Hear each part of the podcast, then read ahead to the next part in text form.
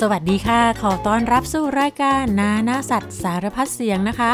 สัตว์ที่เราจะพามาให้รู้จักและได้ยินเสียงกันในวันนี้เป็นแมลงค่ะ นั่นก็คือจักรจั่น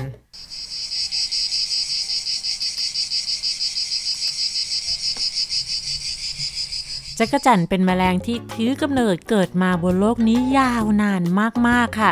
ยาวนานก่อนที่จะมีมนุษย์เกิดขึ้นบนโลกใบนี้ซะอีกนะคะ นั่นก็คือราวๆ 200 ล้านกว่าปีก่อนนู้นค่ะ เป็นเพื่อนร่วมยุคไดโนเสาร์เลยละค่ะซึ่งอยู่ในยุคไทรแอสซิกค่ะ ยุคของไดโนเสาร์มีอยู่หลายยุค ยุคไทรแอสซิกเป็นยุคแรก ๆ ของการมีไดโนเสาร์เลยนะคะ ซึ่งยุคนั้นเนี่ยเต็มไปด้วยต้นไม้มากมายปกคลุมโลกใบนี้อย่างหนาแน่นเลยนะคะ และหนึ่งในแมลงที่ถือกำเนิดและยังมีชีวิตอยู่จนทุกวันนี้ก็คือจักรจั่นค่ะ ปัจจุบันนะคะ โลกก็มีจักรจั่นอยู่มากมาย เป็นพันๆซ้ายพันเลยนะคะ นี่ยังไม่รวมชนิดที่นักวิทยาศาสตร์ยังไม่ได้ค้นพบ ซึ่งมีอีกมากมายค่ะ นั่นก็ทำให้เรารู้ว่า โลกใบนี้ยังมีอีกมากมายหลายสิ่งที่รอการค้นพบค่ะ และจักรจันก็เป็นแมลงที่มีอยู่ทั่วโลกเลยค่ะ ความน่าทึ่งและความมหัศจรรย์ที่สุดของเจ้าแมลงชนิดนี้ ก็คือช่วงระยะเวลาที่มันเป็นตัวอ่อนอยู่ใต้ดินค่ะ จักรจันเนี่ยจะวางไข่บนต้นไม้นะคะ เมื่อไข่ฟักเป็นตัว เจ้าตัวอ่อนก็จะหล่นตุ๊บลงบนพื้นดิน แล้วก็จะขุดดินขุดขุดขุดมุดลงไปอยู่ใต้ดิน ใช้ชีวิตที่นั่นด้วยการดูดกินน้ำเลี้ยงจากรากไม้ค่ะ ตัวอ่อนจักรจันนั้นใช้ชีวิตใต้ดินยาวนานมาก โดยทั่วไปจะอยู่ราวๆ 4-6 ปีเลยนะคะ ใครที่ฟังแล้วรู้สึกว่า โห อยู่ตั้ง 6 ปีเนี่ยนานจังเลย อย่าพึ่งค่ะ อย่าพึ่งตัดสินว่า 6 ปีเป็นปีที่ยาวนาน เพราะว่ามีจักรจั่นที่ประเทศอเมริกาค่ะ ตัวอ่อนที่นั่นใช้ชีวิตใต้ดินยาวนานถึง 17 ปีเลยล่ะค่ะเรียกได้ว่า ถ้าตอนนี้นะ เราอายุ 10 ปี แล้วเจ้าจักรจั่นมันเริ่มมุดลงไปอยู่ใต้ดิน เราต้องรอจนอายุ 27 ปีนะคะ กว่าจะได้เจอหน้าจักรจั่นตัวนั้นอีกครั้งหนึ่ง นั่นทำให้เราสงสัยนะคะว่าจักรจั่นนั้นทำไมต้องใช้ชีวิตใต้ดินยาวนานขนาดนั้นด้วย แล้วทำไมจักรจั่นในแต่ละพื้นที่ ถึงใช้ชีวิตใต้ดินไม่เท่ากันค่ะและเรื่องนี้นะคะ เราก็ชวนลุงหมอเกษตรค่ะ นายสัตวแพทย์เกษตรสุเตชะมาตอบเรื่องนี้ค่ะ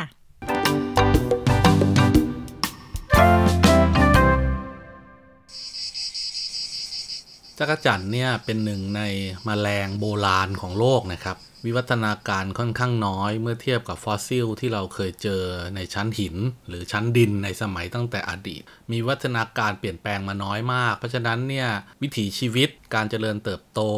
กว่าจะออกจากไข่กว่าจะมาเป็นตัวอ่อนอาศัยอยู่ในดิน แล้วก็คลานขึ้นมาจากดินเพื่อลอกคราบกลายเป็นจักรจั่นแล้วก็มาร้องตามป่าเนี่ย จึงยังต้องใช้อาศัยเวลานานนะครับ มีการกระจายพันธุ์อยู่ในหลายทวีปทั่วโลก ถ้าเกิดว่าเป็นทางประเทศเขตหนาว หรือประเทศที่มีหิมะตกเนี่ยจักจั่นโดยปกติก็จะใช้เวลาอยู่ในดินค่อนข้างนาน ด้วยเหตุผลเพราะว่าในช่วงฤดูหนาวเนี่ยร่างกายมันหยุดเติบโต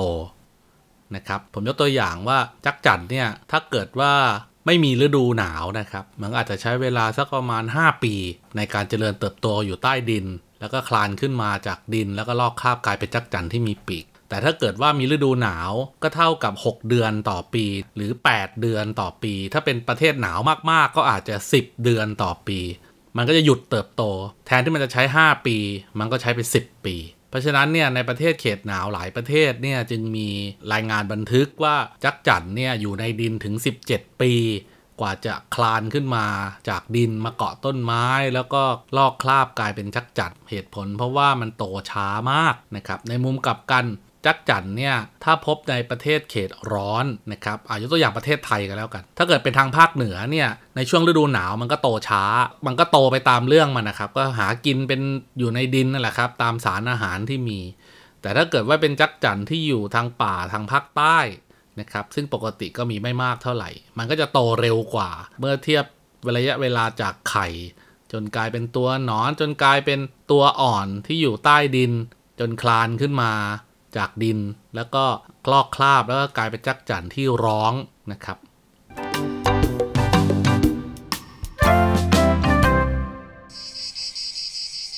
ได้รู้เหตุผลกันไปแล้วนะคะว่าทำไมตัวอ่อนจักรจั่นถึงใช้ชีวิตใต้ดินยาวนานขนาดนั้นนะคะ เรื่องนี้ก็ทำให้เรารู้ว่าการจะใช้ชีวิตเติบโตอย่างแข็งแรงนั้น ก็ต้องค่อยๆ เติบโตไปตามธรรมชาติ และวันเวลาที่เหมาะสมนะคะ ทีนี้ก็มาถึงเรื่องของวงจรชีวิตของจักรจั่นค่ะ พอเจ้าจักรจั่นที่รูปร่างเหมือนหนอนอ้วนที่อยู่ใต้ดินนะคะ ได้เวลาพร้อมจะออกมาจากใต้ดินแล้ว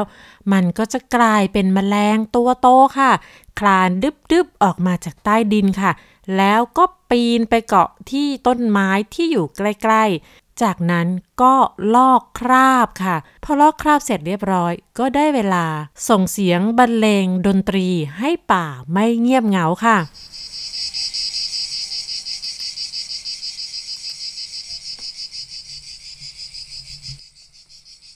ช่วงที่เจ้ากระจันขึ้นมาจากดินนะคะ มันจะขึ้นมาพร้อมๆ กันหลายๆตัวทำให้ป่าช่วงนี้เต็มไปด้วยจักรจั่นมากมายละค่ะ ใครที่เคยเดินเข้าไปในป่าช่วงที่มีจักรจั่นเยอะๆนะคะ โอ้โหจะได้ยินเสียงนี้ดังไปทั่วป่าเลย แต่ว่าอย่าเพิ่งรำคาญนะคะเพราะมันจะโผล่ออกมาขับขานเสียงเพลงแค่ช่วงระยะเวลาสั้นๆ เพียงไม่กี่เดือนเท่านั้นเองค่ะ เหตุผลที่มันขึ้นมาบนพื้นดิน และส่งเสียงร้องอย่างขยันขันแข็งแบบนี้ ก็เพื่อหาคู่ผสมพันธุ์ แล้วก็จากโลกนี้ไปในที่สุดค่ะ เสียงที่เราได้ยินนั้นเป็นเสียงของจักรจั่นตัวผู้นะคะ ส่วนจักรจั่นสาวๆนั้นทำเสียงไม่ได้ค่ะ แล้วเสียงที่ได้ยินนั้นก็ไม่ใช่เสียงที่ร้องออกมาจากปากของมันด้วยนะคะ แต่เป็นเสียงที่เกิดจากการสั่นตัวของกล้ามเนื้อภายในช่องท้องนั่นเอง ซึ่งการทำเสียงก็จะมีหลาย ๆ รูปแบบค่ะ แต่หลักๆก็คือทำเพื่อเรียกร้องความสนใจจากจักรจั่นสาวสำหรับเสียงที่จักรจั่นทำออกมานั้นนะคะ ก็จะแสดงถึงความสามารถแล้วก็ความมีเสน่ห์ของจักรจันตัวนั้นค่ะ จักรจันหนุ่มๆทั้งหลายต่างก็พยายามโชว์เสียงของตัวเองออกมาให้ไพเราะน่าฟังนะคะ เพื่อสาวๆที่ได้ยินแล้วเนี่ยเผื่อจะมีตัวไหนชื่นชอบและตกลงปรงใจเป็นคู่ครองค่ะ เพราะจักรจันสาวๆนั้นจะฟังเสียงค่ะ เธอชอบเสียงตัวไหนก็จะไปหาเจ้าของเสียงที่ตัวเองถูกใจค่ะ จากนั้นก็จะจับคู่เป็นครอบครัวแล้วก็ออกไข่ค่ะแต่ว่าจักรจันนั้นไม่ได้ทำเสียงเพื่อโชว์สาวอย่างเดียวเท่านั้นค่ะ ยังใช้เสียงในการสื่อสารอื่นๆอีกด้วย เช่น เตือนภัย ยกตัวอย่างนะคะ ในป่าเนี่ยมีจักรจั่นอยู่มากมายเลย พอดีมีจักรจั่นตัวหนึ่งค่ะ อยู่ต้นไม้ริมทาง มันเห็นคนกลุ่มหนึ่งกำลังเดินเข้าไปในป่า มันก็รีบส่งเสียงจิ๊ดจิ๊ดจิ๊ดจิ๊ดเพื่อจะเตือนจักรจั่นตัวอื่น ๆ ที่อยู่ในป่าว่า พวกเราระวังตัวนะ มีใครก็ไม่รู้เดินเข้ามาใกล้ ๆ ต้นไม้ที่พวกเราอยู่ละ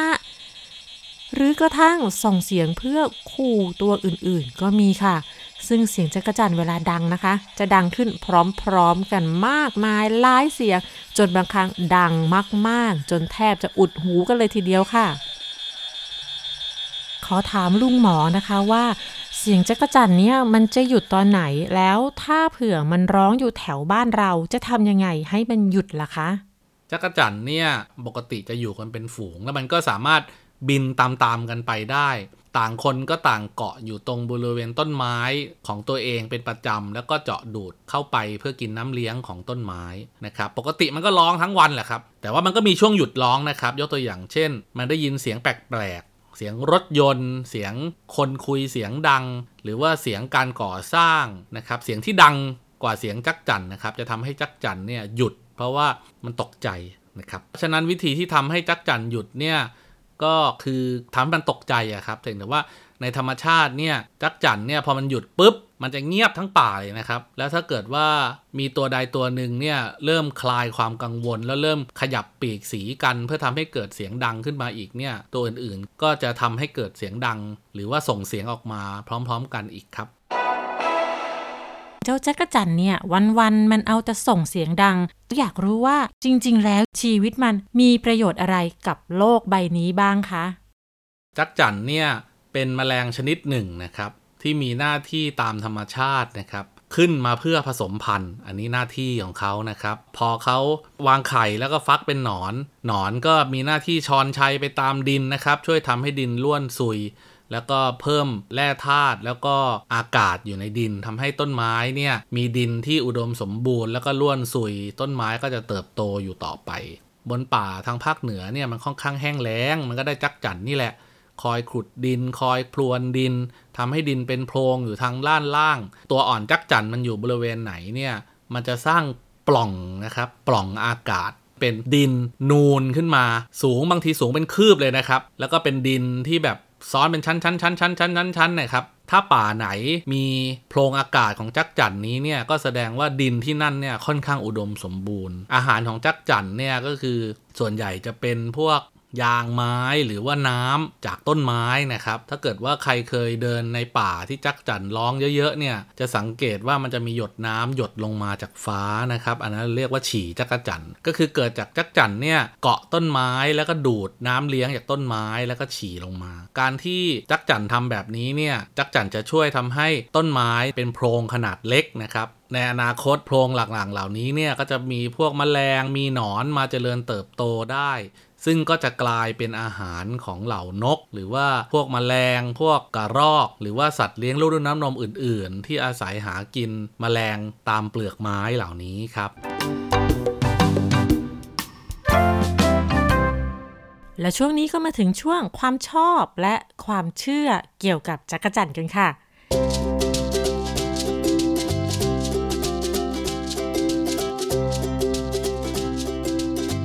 ที่ประเทศญี่ปุ่นนะคะ คนญี่ปุ่นเนี่ยเขายกให้จักรจั่นเป็นสัญญลักษณ์แห่งฤดูร้อนเลยล่ะค่ะ เพราะว่าเสียงร้องของจักรจั่นถ้าเริ่มดังขึ้นเมื่อไหร่ นั่นหมายความว่าฤดูร้อนมาถึงแล้วจริงๆ ซึ่งก็มีการ์ตูนนะคะ หรือว่ารายการโทรทัศน์ของญี่ปุ่นหลายรายการเลย ใช้เสียงร้องของจักรจั่นเป็นเสียงที่บอกว่านี่คือฤดูร้อน และคนญี่ปุ่นก็บอกว่าจักรจั่นนั้นมีความสำคัญเป็นพิเศษในญี่ปุ่น และฤดูร้อนจะไม่เหมือนเดิมหากไม่มีพวกมันค่ะสำหรับที่ประเทศจีนนะคะจักรจั่นถูกเล่าอยู่ในนิทานพื้นบ้าน ในวรรณคดี และอยู่ในงานศิลปะมาตั้งแต่โบราณเลยค่ะ และจักรจั่นก็เป็นสัญลักษณ์ที่บ่งบอกถึงการเริ่มต้นฤดูร้อน และมีความหมายที่หมายถึงความเป็นอมตะ และการเกิดใหม่ค่ะ จักรจั่นในวัฒนธรรมจีนเป็นแมลงที่เขาถือว่าสูงส่ง บริสุทธิ์สะอาด เพราะอาศัยกินน้ำค้างและเกาะอยู่บนยอดไม้สูง การเปรียบเทียบแบบโบราณในจีนนะคะ ชี้ให้เห็นว่า ผู้ที่ทำงานเป็นผู้นำหรือเป็นหัวหน้าคนอื่นนั้น ควรจะมีลักษณะเหมือนจักรจั่นนั่นก็คือ อาศัยอยู่ที่สูง กินอาหารที่บริสุทธิ์ และมีสายตาที่เฉียบคมค่ะ และในสมัยโบราณนะคะ หมวกของคนที่เป็นผู้นำเป็นขุนนาง เป็นข้าราชการชั้นผู้ใหญ่ ก็มีรูปจักรจั่นสีทองที่มีดวงตาโดดเด่นเป็นสัญลักษณ์ค่ะ แสดงถึงความประณีตสุภาพเรียบร้อย ดวงตาที่โดดเด่นกลมโตของจักรจั่นหมายถึงการตื่นตัว รับรู้สิ่งรอบตัวอย่างเต็มที่ค่ะ และที่จีนจักรจั่นก็มีความเกี่ยวข้องกับสัญลักษณ์ของการฟื้นคืนชีพ การเกิดใหม่ และความเป็นอมตะ อมตะหมายถึงไม่มีวันตายค่ะ นั่นก็มาจากชีวิตอันน่าทึ่งของจักรจั่นที่เมื่อตัวอ่อนที่ออกมาจากไข่ร่วงหล่นลงจากกิ่งไม้ มุดลงไปในพื้นดินอย่างรวดเร็ว และอาศัยอยู่ใต้ดินหล่อเลี้ยงตัวเอง โดยอาศัยรากไม้เพียงอย่างเดียว เวลาผ่านไปยาวนานหลายปี พวกมันก็จะออกจากพื้นดิน เพื่อเผชิญกับแสงแดดอันอบอุ่น หลังจากนั้นจักรจั่นจะปีนขึ้นไปสู่ยอดไม้สูงมากๆ ผิวหนังชั้นนอกของพวกมันจะแตกออกจักรจั่นตัวโตเต็มวัยก็ออกมาจากคราบเก่าและปรากฏตัวขึ้นที่นั่น บนยอดไม้ที่สูงส่ง วงจรชีวิตจักรจั่นนี้ก็ทำให้รู้สึกว่านี่แหละ คือตัวแทนของวิญญาณคนตาย ที่อยู่บนเส้นทางที่ไม่มีวันดับสูญในโลกทิพย์ซึ่งสามารถพบเห็นได้ในราชวงศ์ฮั่นของจีน เมื่อมีคนเสียชีวิตเครื่องรางที่ทำจากหยกนะคะ มีรูปร่างเหมือนจักรจั่นจะถูกวางไว้บนลิ้นของคนตาย สิ่งนี้ทำโดยหวังว่าจะทำให้วิญญาณของผู้ตายเป็นอมตะ และกลับมาเกิดใหม่ค่ะสำหรับคนไทยนะคะ คนไทยจับจักรจั่นมากินเป็นอาหารค่ะ เพราะว่านี่คือแหล่งโปรตีนตามธรรมชาตินะคะ และบางพื้นที่ก็ขุดตัวอ่อนที่อยู่ใต้ดินมากินกันก็มีค่ะและเกี่ยวกับเรื่องความเชื่อค่ะ คนไทยเรามีว่านจักรจั่นค่ะ บางคนก็ไปเสาะหามา เพราะบอกว่านี่คือสมุนไพรที่มีประโยชน์มากๆ และบางคนก็เสาะแสวงหาซื้อขายกัน เพราะเชื่อว่านี่คือของขลังที่ทำให้โชคดี ทีนี้เราจะมาถามลุงหมอนะคะว่าจริงๆแล้วเนี่ยว่านจักจั่นคืออะไร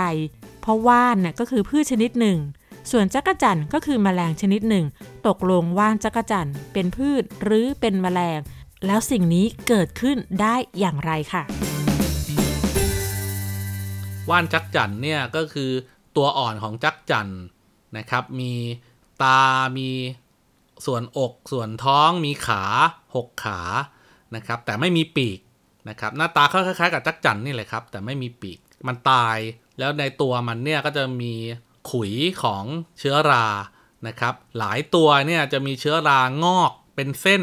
ตรงๆออกมาจากร่างกายนะครับ จะ 1 เส้น 2 เส้น 3 เส้นก็ได้นะครับ การมีหนามหรือว่าตัวเชื้อรางอกขึ้นมาเนี่ยเขาจึงเรียกว่าว่านจักจั่น เพราะว่าคำว่าว่านในภาษาไทยเนี่ยก็คือมีหัวอยู่ใต้ดิน แล้วมีต้นงอกขึ้นมานะครับว่านจักจั่นเนี่ยเป็นหนึ่งในของที่เราพบกันตามธรรมชาตินะครับ มันเริ่มต้นจากการเข้าไปหาเห็ดนี่แหละครับตอนช่วงฤดูฝนเนี่ยแหละครับแล้วก็ไปขุดขุดหาเห็ดแล้วเผอิญว่าตรงบริเวณนั้นเนี่ยมันมีจักจั่นที่เป็นตัวอ่อนนะครับอยู่ใต้ดินในระดับที่ไม่ลึกในบริเวณนั้นอยู่แล้ว จักจั่นเนี่ยมันก็ได้รับผลกระทบจากการที่เราไปขุดดินหาเห็ดซึ่งเชื้อรามันก็เลยเข้าไปในตัวมันครับ เพราะฉะนั้นเนี่ยจักจั่นพวกนี้เนี่ยก็จะติดเชื้อรา แล้วก็ตาย แล้วต้นเชื้อราเนี่ยก็จะงอกขึ้นมาเป็นเห็ดขนาดเล็ก บริเวณหลังหรือตามลำตัวนะครับ งอกเหมือนเขาวัวเขาควายนี่แหละครับ แล้วก็การไปขุดเห็ดหรือหาของป่าในครั้งต่อไปเนี่ยชาวบ้านเขาก็เจอ แล้วเขาก็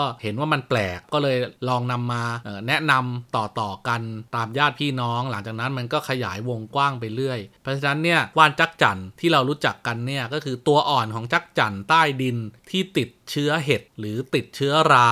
จนตายอยู่ใต้ดินนะครับ แล้วก็ขุดออกมาดูเป็นของแปลกๆกันแบบนั้นนะครับ เคยมีข่าวนะคะว่ามีคนกินว่านจักรจั่นแล้วก็ป่วยค่ะ อันเนื่องมาจากเชื้อราที่เติบโตออกมาจากตัวจักรจั่นนั่นเองนะคะ เพราะฉะนั้นถ้าเราจะกินอะไรอย่าลืมศึกษาเรียนรู้ให้ถ่องแท้นะคะ ว่าสิ่งไหนกินได้ สิ่งไหนกินไม่ได้ สิ่งไหนมีประโยชน์และสิ่งไหนเป็นโทษค่ะ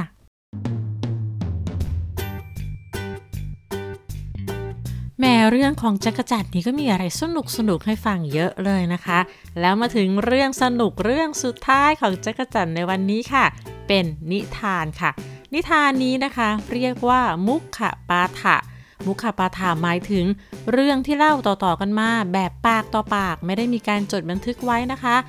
และเรื่องที่เล่าในวันนี้นะคะ เป็นนิทานล้านนาค่ะ นั่นก็คือนิทานทางภาคเหนือของไทยเรานี่เองนะคะ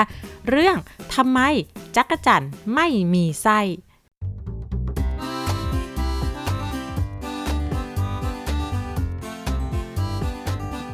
เรื่องนี้ถูกเล่าขึ้นก็เพราะว่า มีเด็กๆไปเจอคราบจักจั่นนะคะ ก็คือจักจั่นเนี่ยมันลอกคราบ แล้วก็ทิ้งคราบไว้ที่ต้นไม้ เด็กก็มองดูด้วยความสงสัยว่า เอ๊ะ นี่มันตัวอะไรทำไมมีแต่เปลือก แต่มีรูปร่างหน้าตาเหมือนกับจักจั่นเปียบเลย แต่ว่าทำไมมันถึงใสๆโปร่งๆไม่มีไส้ไม่มีพุง ก็เลยเก็บคราบจักรจั่นไปถามผู้ใหญ่ว่าทำไมจักรจั่นตัวนี้มันถึงไม่มีไส้ ผู้ใหญ่ก็เลยเล่าเรื่องราวเป็นนิทานผสมผสานจินตนาการ อันสนุกสนานให้เด็กๆฟังว่า การละครั้งหนึ่งนานมาแล้ว ในป่าแห่งหนึ่ง ยามใกล้สว่าง หรือว่าใกล้แจ้ง จักรจันก็ส่งเสียงร้องดังว่า แจ้ง แจ้ง แจ้ง นกเขาได้ยินเสียงจักรจั่นร้องแจ้ง แจ้ง ก็ร้องขึ้นมาว่า เก็บโกก เก็บโกก เก้งได้ยินดังนั้นก็รีบลุกขึ้นไป เก็บลูกมะกอกมากิน ด้วยความที่รีบก็วิ่งไปชนต้นงาเมล็ดงาก็กระเด็นเข้าตาไก่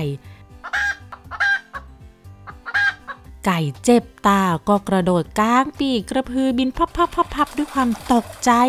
ปีกไก่ก็ไปตีเอารังมดแดงที่อยู่ใกล้ๆ มดแดงก็แตกรังวิ่ง วุ่นขึ้นไปบนต้นไม้ไปกัดเอาหางริง เจ้าริงร้องโอ้ยทั้งเจ็บทั้งคัน ก็คว้ามือไปเขย่ากิ่งมากิ้งมากิ้งก็คือชื่อของต้นไม้ชนิดหนึ่ง ลูกมากิ้งก็ตกตุ้มใส่หลังช้าง ช้างโดนลูกมากิ้งตกใส่ก็สะดุ้งตกใจ วิ่งเข้าไปในป่า แล้วก็ไปเหยียบลูกออสตายหมดเลย แม่กบกลับบ้านมาเห็นว่าลูกๆตายหมดเกลี้ยงรังเลย แม่กบก็ร้องไห้ แล้วก็ไปฟ้องเจ้าป่าว่า เจ้าป่าเอ้ยช้างนะ่ะมันมาย่ำลูกฉันตายหมดแล้ว ขอให้เจ้าป่าไปจับเอาช้างมาลงโทษด้วยเถิดเจ้าค่ะ เจ้าป่าก็เลยพาแม่กบไปหาช้าง แล้วก็กล่าวกับช้างว่า ช้างทำไมไปเหยียบลูกออสตายหมด แม่กบมาเล่าให้ฉันฟัง ฉันจะมาเอาโทษกับเจ้า ช้างก็ตอบว่า นี่ไม่ใช่ความผิดของฉันนะ ฉันหลับอยู่ดีๆ ลูกมากิ้งมันก็ตกใส่หลัง ท่านน่ะ ไปเอาโทษกับมากิ้งเถอะเจ้าป่าก็พาแม่กบไปหาต้นมะกิ้ง แล้วก็ถามมะกิ้งว่า มะกิ้งทำไมไปตกใส่หลังช้างล่ะ เจ้าน่ะทำให้ช้างตกใจ รู้ไหมว่าช้างน่ะไปเหยียบลูกออตาย เราจะมาเอาโทษกับเจ้านี่แหละ ท่านเจ้าป่า นี่ไม่ใช่ความผิดของฉันเลย ฉันอยู่ของฉันดีๆ ก็เจ้าลิงนะสิ มาเขย่ากิ่ง ฉันก็เลยทำลูกหล่นใส่หลังช้าง ไปเอาโทษกับเจ้าลิงเธอ เจ้าป่าก็พาแม่กบไปหาเจ้าลิง แล้วก็ถามคำถามเดิม เจ้าลิงก็กล่าวตอบว่า ฟังก่อนเจ้าป่า นี่ไม่ใช่ความผิดของฉันนะ ฉันนอนหลับอยู่ดีๆ มดแดงมันมากัดหาง ฉันก็เจ็บสิ พอเจ็บก็ไปเขย่ากิ่งมากิ้ง ถ้าจะเอาโทษนะ ไปโทษมดแดงเธอะ เจ้าป่าก็พาแม่กบไปหามดแดง มดแดงก็ตอบว่า ท่านเจ้าป่า เรื่องนี้ไม่ใช่ความผิดของฉันเลย ฉันอยู่ในรังของฉันอยู่ดีๆ ไก่มันก็มาตีรังของฉัน ฉันก็ตกใจสิ ก็เลยรีบวิ่งกันออกจากรัง ไปเจอเจ้าลิงเข้า เพลอกัดหางเจ้าลิงเข้าไป ถ้าจะเอาโทษนะ ก็ไปเอาโทษกับไก่เถอะ เจ้าป่าก็พาแม่กบไปหาไก่ ไก่ตอบว่า เรื่องที่เกิดขึ้นมันไม่ใช่ความผิดของฉัน ต้องไปเอาโทษที่มเมล็ดงาเธออยู่ๆมเมล็ดงาก็กระเด็นใส่ตา ฉันเจ็บตามองอะไรไม่เห็นก็เลยกระโดดปีปีกไปโดนรังมดแดง ถ้าจะเอาผิดนะ ท่านต้องไปเอาผิดกับมเมล็ดงา แล้วเจ้าป่าก็พาแม่กบไปต่อว่าเมล็ดงา เมล็ดงาก็กล่าวตอบว่า นี่ไม่ใช่ความผิดของฉัน ฉันอยู่ของฉันดีๆ เจ้าเก้มันก็วิ่งมาชน ฉันก็เลยทำเมล็ดกระเด็นไป ก็ไม่รู้ว่าไปกระเด็นใส่ตาไก่ ถ้าจะเอาโทษน่ะ ไปคุยกับเก้งเถอะ แล้วเจ้าป่าก็พาแม่กบไปหาเก้ง เก้งก็ตอบว่า ท่านเจ้าป่านี่มันไม่ใช่ความผิดของฉัน มันเป็นความผิดของนกเขา อยู่ๆนกเขาก็ร้องตะโกนบอกว่า เก็บกอก เก็บกอก ฉันก็รีบวิ่งไปเก็บลูกมะกอกกินสิ ไปหานกเขาเถอะ นกเขาน่ะ ผิด เจ้าป่าก็พาแม่กบไปหานกเขา นกเขาก็ตอบว่า เจ้าป่ามันเป็นความผิดของจักรจันที่ ที่ฉันบอกว่าเก็บกอกเก็บกอกก็เพราะว่าจักรจั่นร้องว่า แจ้ง แจ้ง ฉันก็เลยคิดว่ามันแจ้งแล้ว หมายถึงท้องฟ้าสว่างสดใสแจ่มแจ้งแล้ว ฉันก็ร้องให้ไปเก็บกอกเก็บกอกนะสิท่านพาแม่กบไปเอาโทษกับจักรจั่นนะ แล้วเจ้าป่าก็พาแม่กบไปหาจักรจั่นจักรจั่นทำไมเจ้าต้องร้องว่าแจ้งแจ้ง จักรจั่นไม่รู้ว่าจะกล่าวแก้ตัวว่าอย่างไร จึงยอมให้เจ้าป่าลงโทษ เจ้าป่าก็เลยควักเอาไส้ของจักรจั่นไปใส่ให้ลูกออสตั้งแต่นั้นเป็นต้นมาจักรจั่นจึงไม่มีไส้ และลูกออสก็มีพุ่งใหญ่เช่นนั้นแหละ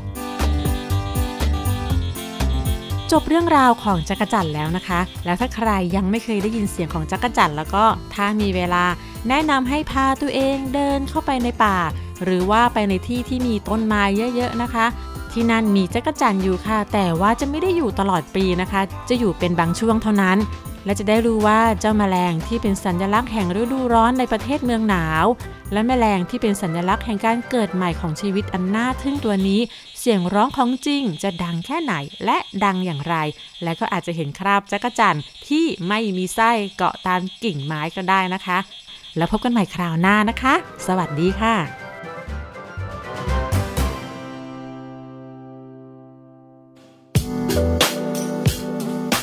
ติดตามรายการทางเว็บไซต์และแอปพลิเคชันของไทย PBS Podcast